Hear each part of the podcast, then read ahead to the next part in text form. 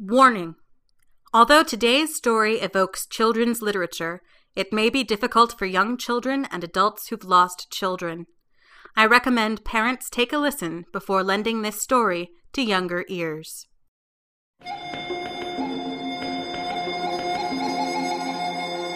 Podcastle, number 16, for July 15th, 2008. Magnificent Pigs by Cat Rambo.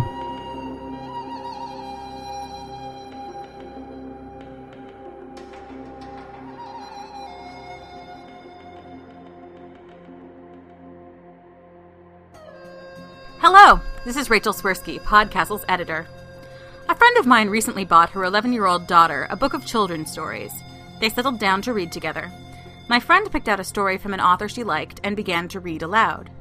As she went on, she grew more and more concerned. This story was grim. This story was gruesome. A whole troop of camping children were eaten by a vicious monster, which teased and threatened the protagonist before letting him go. But her daughter continued listening with every sign of enjoyment, and they went on to the end. Afterward, my friend asked, What did you think of that story? It was funny, her daughter said. Funny? Yeah, because at the beginning, one of the kids took a picture of another kid's butt. Adults and kids sometimes have very different ways of seeing the world. We find something disturbing, they find it funny. We find something inspirational, they find it boring.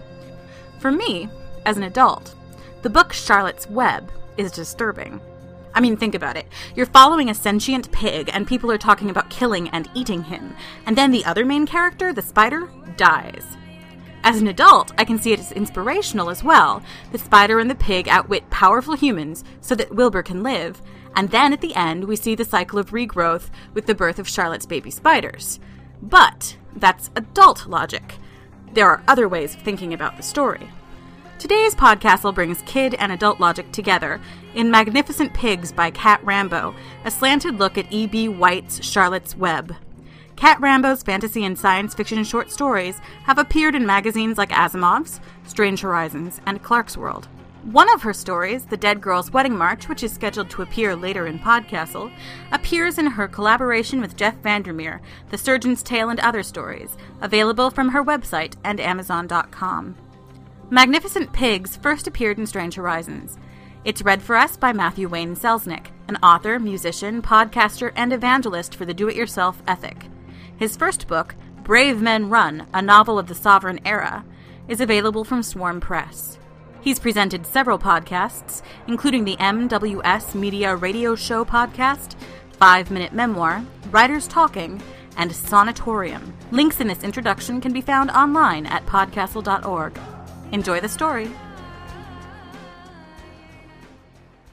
Magnificent Pigs by Cat Rambo. The spring before it happened, I went upstairs and found my ten year old sister, Jilly, crying. Charlotte's Web, which we'd been reading together at bedtime all that week, lay splayed, broken backed, on the floor where she'd thrown it. What's wrong? I said, hovering in the doorway. As Jilly kept getting sicker, I tried to offer her the illusion of her own space, but remained ready. I was reading ahead because I liked it so much, and Charlotte dies, she managed to gasp between sobs. The big brass bed creaked in protest as I sat down beside her. Gathering her into my arms, I rocked her back and forth. It was well past sunset, and the full faced moon washed into the room, spilling across the blue rag rug like milk and gleaming on the bed knobs so that they looked like balls of icy light, brighter than the dim glow of Jilly's bedside lamp. It's a book, Jilly. Just a book, I said. She shook her head, cheeks blotched red and wet with tears. But, Aaron, Charlotte's dead, she choked out again. I retrieved the book from the middle of the room and set it in front of her. Look, I said, if we open the book up again at the beginning, Charlotte's alive. She'll always be alive in the book. The sobs quieted to hiccups, and she reached for the book, looking dubious. When she opened it to the first chapter, I began to read. Where's Papa going with that axe? said Fern to her mother as they were setting the table for breakfast. Out to the hog house, replied Mrs. Arable. Some pigs were born last night. Curling against me, She let me read the first two chapters. After she slipped away to sleep, I tucked the blanket around her, then went downstairs to cry my own tears. My father and mother were farmers. They had been raised by farmers who had themselves been raised by farmers, and so on, back to biblical days. They saw my talent for drawing only as a hobby until the age of 17, when I proposed that my major in college be an uneasy mixture of art and agriculture. They were dubious, but they were also good natured sorts. Jilly takes after them, who only wanted the best for me. So they sent me, eldest of their two children, off to Indiana University. Jilly, a late arrival to the family, was almost six years old at that point and consumed most of their attention, which I did not begrudge her. From the day she was born, she was a tiny, perfect addition to our household, and I loved her. Three years later, on a rainy September afternoon, my parents died in a car accident, and I returned home to the farm to take care of Jilly. A few townfolk felt I shouldn't be allowed to raise her by myself, but when I hit 21 a year later, that magic number at which you apparently become an adult, they stopped fussing. The insurance settlement provided enough to live on. It wasn't a lot, but I supplemented it by raising pigs and apples in the way my parents always had and taking them to Indianapolis. There, the pigs were purchased by a plant that makes organic bacon, pork, and sausage, and the apples by a cider mill. I didn't mind the farm work. I'd get up in the morning, take care of things, and find myself a few hours in the afternoon to work in my barn stall studio. A year ago, Jilly started getting stomach aches so bad they had her doubled over and crying. When I first took her to the hospital, they diagnosed it as Crohn's disease. Six months later, after I'd learned the vocabulary of aminosalicylates and corticosteroids and immunomodulators, they switched to a simpler word cancer. Insurance covered the medical bills. Didn't cover much else, so I laid aside my art and bought some more pigs. I had to hire a nurse to take care of Jilly whenever I couldn't. I wanted someone with her all the time. I didn't want her lonely or unable to help herself. At first, I hired a chilly but competent woman, Miss Anderson. She was expensive, but I figured she was worth it. I had a crazy idea that I'd use my talent to become a tattoo artist and make enough extra cash to pay her. A superior mobile tattoo set from eBay cost me a hundred bucks and got me started. I named my enterprise Magnificent Pigs, in honor of Wilbur. But tattoos aren't a high demand item in Travisville, and you need to practice a lot to get any good at it. Once I'd run out of old high school friends who were willing to let me work on them in the name of a free tattoo, I turned to the pigs. It's not as cruel as it sounds, I swear. According to the vet, pig skin is tough as nails and doesn't have a lot of nerve endings. He sells me cartons of a topical anesthetic lotion that I use beforehand, just in case. And the pigs have never objected. They're placid beasts. Give them a bowl of mash, and they don't care what you do. My dad believed in playing classical music to calm the animals, so I cranked Beethoven cello suites to hide the buzz of the needle and go to town. The first time I took a tattooed pig to the slaughterhouse, they gave me odd looks when they saw where I'd inscribed Mother, Semper Fi, and tattooing gets pretty boring after a while in blue and red and black on the leathery white skin. But as long as it didn't mark the meat, it was okay. I didn't realize my dreams of becoming a brand name tattoo artist, no matter how many coiling koi and serpents I covered the pigs with. Southern Indiana is a conservative place, and very few people came out for tattoos. I liked the business because it made me feel like an artist, but I didn't really have any customers. Eventually, I had to let Miss Anderson go, promising I'd have her back wages for her within six months. She wasn't happy about it, but had a good contract with the nursing home waiting for her, so she let it slide. Jilly was happy to see her depart, but didn't tell me till weeks later about the meanness that had revealed itself when tending a hapless ten year old. She was just mean, Jilly said. She never touched you, did she? I asked cautiously. No, not like that. She pinched me a few times, but mostly she just said mean things. Like what a shame it was that I was an orphan and how you'd probably get rid of me when you got married. I looked at her, but her face was clear and unworried. It didn't bother you, Jilly? I asked. I knew you'd always take care of me. Which was all fine and well, but even so, Miss Anderson's departure made it feel as though things were pressing in on all sides. Nightmares lapped at my sleep all that night. The next day, strung out on caffeine and weariness, I stood in the cramped grocery store aisle looking at a vista of jams and sandwich spreads and couldn't decide between crunchy and smooth because I literally couldn't remember which Jilly or I preferred. I must have stood there for ten minutes. See, one of the side effects of the disease is nausea and loss of appetite. Peanut butter is one of the few things Jilly will eat, and it's high in protein, so it's important to bring home the right one. There's a wide variety of peanut butter labels. I stood there, looking at Jif and Skippy and Peter Pan and Kroger brand, going through the same loop in my head over and over. No, I think I like crunchy and Jilly likes smooth, but maybe it's the other way around. And what other groceries do we need? But first, crunchy or smooth? While this frenzied loop continued, I became aware that a woman and her cart had been circling me, going back and forth in the aisle and warding off other shoppers. The muzak on the store intercom switched from one piano piece to another. Finally, she stopped beside me. Buy them both, she advised, and it broke the spell that held me there helpless. I turned and looked at her. She was an elderly woman dressed in black, a blue and white scarf bound around her hair to hold it in place. She had an enormous beak like nose and bright black eyes that glittered at me as though daring me to rebuff her. It was Mrs. Huber, whose husband had died a few years before. I don't know why she stuck in Bedford. She had, and was an object of some curiosity, being the town's only Jew. Jilly and I were doubly outsiders, not only the children of the town misfits, but also the family of an invalid. Thank you, I said, and took down two jars. She stood beside me, and it didn't feel awkward at all, like we were family who had just happened to meet there and would see each other again at dinner. She said, The little girl needs a nurse, no? Yeah, she does, I said. I gestured at the shelves of peanut butter. It's okay, though. I just got a little sidetracked, that's all.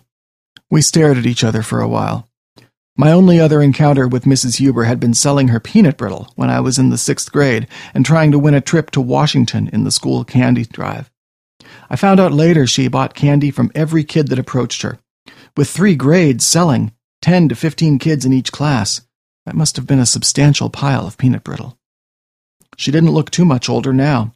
The lines around her eyes were more defined, and her lips drooped at a harsher angle. Finally, she said, simply, You need a nurse too, maybe. And after that, we came to an agreement. Jilly loved her like a mother. I got fond of her myself. There was a certain irony to a Jew living on a pig farm, particularly with a tattoo artist. She didn't keep kosher, so she ate with us each night, although she'd never touch pork. I cooked any pork chops, or sausage, or bacon, or other variants of pig meat. But most of the time, I left it to her to cook. She coaxed Jilly's tender appetite with blintzes and rugula, kugel and kreplach. The kitchen took on a constant shimmer of cinnamon that was a pleasant change from TV dinners. After supper, we'd sit in the parlor, Jilly watching TV or reading, while I studied up on farming or tattooing methods, and Mrs. H knitted. She turned out shawls, scarves, baby blankets, and a multitude of sweaters for Jilly, with patterns of pigs or flowers. Jilly's favorite was the one with her name knitted into the front. She'd scold me for working too hard, and when I came in bone weary from a day of fretting over pig vaccines or Jilly's latest series of tests, she'd say in her harsh accent, Worries go down better with soup. Sometimes I thought that God had sent her by way of apology. I don't want to make it sound like everything was fine, but it wasn't as bad as it could be, at least for a while.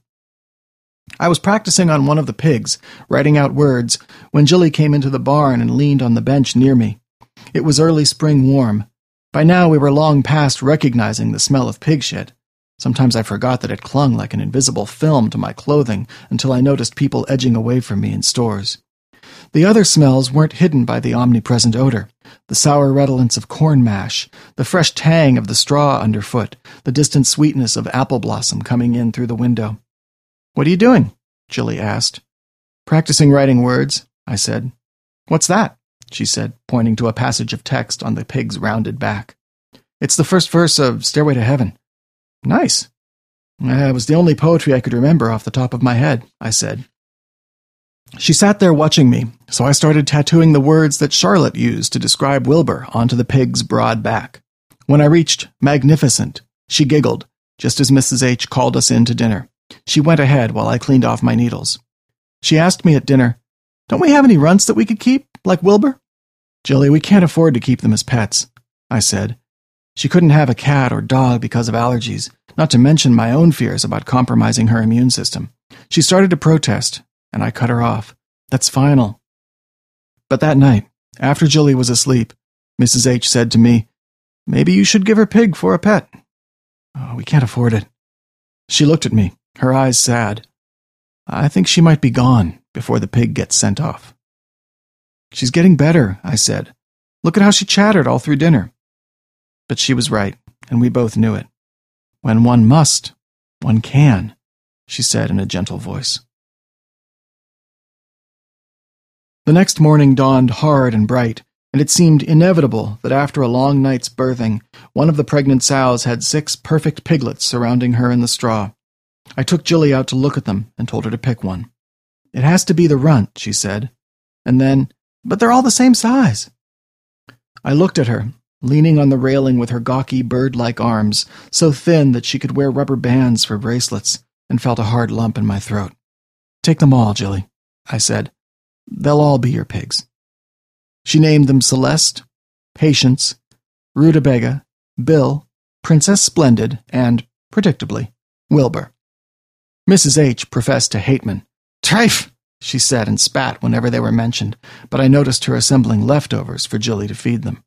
Jilly spent hours by the pen, wrapped in a blanket and watching the piglets with an expression of beatific joy. They came to know her as well, and would come when she called. She spent enough time petting them that I got in the habit of spraying them down with a hose in the mornings and evenings to cut down on the amount of pig smell that ended up clinging to her. The mother pig remained unmoved by Jilly's appreciation of her young, but when the piglets were napping, piled on each other like puppies, tiny tails swishing like sporadic windshield wipers, both she and Jilly beamed down at them with identical expressions. The piglets grew fast, prancing around the yard like women in high heels, stealing bits of food from Jilly's hand. And all the while my baby sister diminished, curled in on herself as though she were becoming a little old woman, as though each day the cancer claimed another morsel of her frail form, making her lighter and lighter. At some point soon, it would win and take her away from us. Jilly's pigs were fat and fine, sleek as colts and almost full grown when I came home one day to find her weeping even harder than she had for Charlotte, while Mrs. H fussed around her. What happened? I demanded. Is she in pain? That very bad woman, Mrs. H said, she came by to speak to you, Mr. Aaron, about her money. Such a tongue in her head should rot. What did she say? It was Miss Anderson. I told her that I was going to school next year, Jilly said. She clung to me, and hot tears soaked my neck, because by then I would be better. And she laughed and said I'd be better when pigs grow wings and fly. Is it true, Aaron? Am I not going to get better? Am I going to die? No, no, I said, clutching her to me. No, Jilly, you are going to school next year. Mrs. H regarded me. We'd had this argument before. She thought I should tell Jilly, but I wouldn't. I wouldn't let her know she was dying. That would make it too real. No, I said, and pressed a kiss onto the top of her head. It's all right, Jilly. It will be all right. She let herself be comforted, but all through that evening I felt myself angrier and angrier at Mrs. Anderson's words. Going outside, I looked at Jilly's pigs, fat and happy, while my sister lay inside wasting away. I went inside and fetched my tattoo kit. I was tired, but too angry to sleep, and I could tell I'd be up for hours. Mrs. H came out and waved goodbye to me as she revved her tiny Civic and drove away, her headlights cutting swathes in the darkness of the farm road. Overhead, the stars were bright and distinct in the fathomless sky. I opened the door to the pen, and Jilly's tame pigs followed me into the barn. I set up shop in an abandoned stall, and when I was finished with one pig, it would walk out to the others to be inspected proprietarily while another came in. I gave them wings. It was the finest work I'd ever done. For Celeste, there were a phoenix's wings, flame bright and coiling with red and yellow. A dove's wings fluttered on Patience's skin, muted in browns and grays that showed like bruises against the white hide. A blue jay's wings for Rutabaga, a vivid iridescent blue striped with black. Bill got green wings like a parrot's, touched with scarlet and indigo at the tips. Princess Splendids were gold and silver, a metallic sheen that reflected light and cast it across the pen. And Wilbur had black wings, black as night, black as death.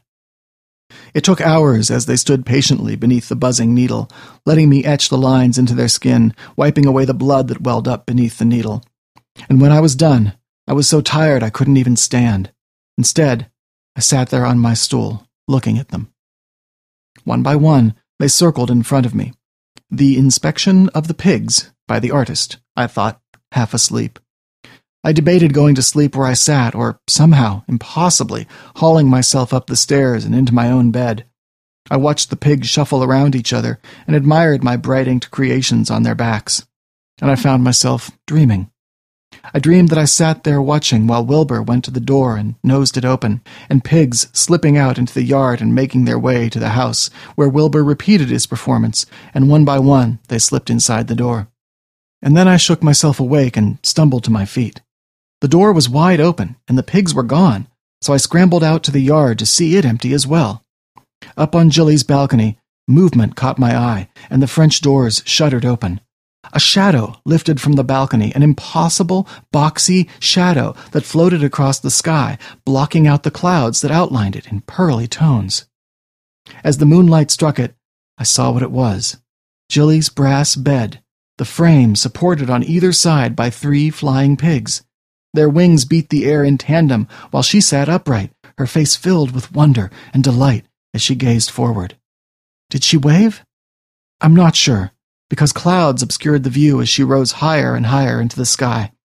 I'd like to think that she didn't, that she knew Mrs. H and I would take care of each other, and that she didn't need to look back.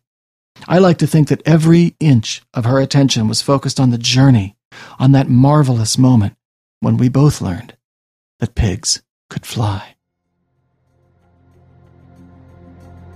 Episode number 14, Hilary Moon Murphy's The Grand Cheat, proved very popular. I usually try to include a variety of opinions when I read feedback, but comments that weren't compliments tended to be about small things from listeners who otherwise enjoyed the story. Mr. Kana's reading prompted a few commenters to ask us to have him read more stories. On the blog, Evergreen said, That was a really cool story. It's funny, it reminded me in many ways of stories from the Arabian Nights. This is definitely my favorite podcastle so far. Yi Ching said, I enjoyed every part of this story. It was unique, well paced, captivating, and well read. I am very thankful that the narrator did not choose to read in a faux Hindi accent. Celtic Goddess said, I bet the Ferengi will claim ownership of this one, just as the Klingons have with Hamlet.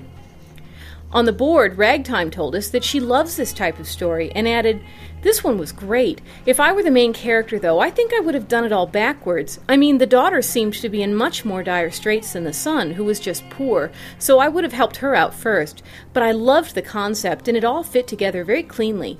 Ka said, There's something satisfying about playing strictly within the rules and yet completely overturning them at the same time, while simultaneously trapping a god into doing your bidding.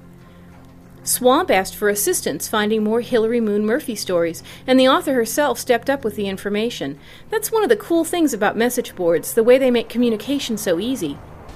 If you've got something to communicate, come visit us at forum.escapeartist.info. Podcastle is a production of Escape Artists Incorporated and is distributed on a Creative Commons Attribution Non Commercial No Derivatives license. Share it, but don't change it or sell it. Our theme music is by Shiva in Exile. You can find them at magnatune.com. You can discuss this episode of Podcastle or nearly anything else on our forums. Just visit forum.escapeartist.info. And if you like science fiction or horror, be sure to visit our sister podcasts, Escape Pod and Pseudopod. And if you enjoyed this episode, tell a friend, or post to your blog about it, or consider donating via the PayPal link on our site. The time has come, the walrus said, to talk of many things of shoes and ships and sealing wax and cabbages and kings, and why the sea is boiling hot, and whether pigs have wings.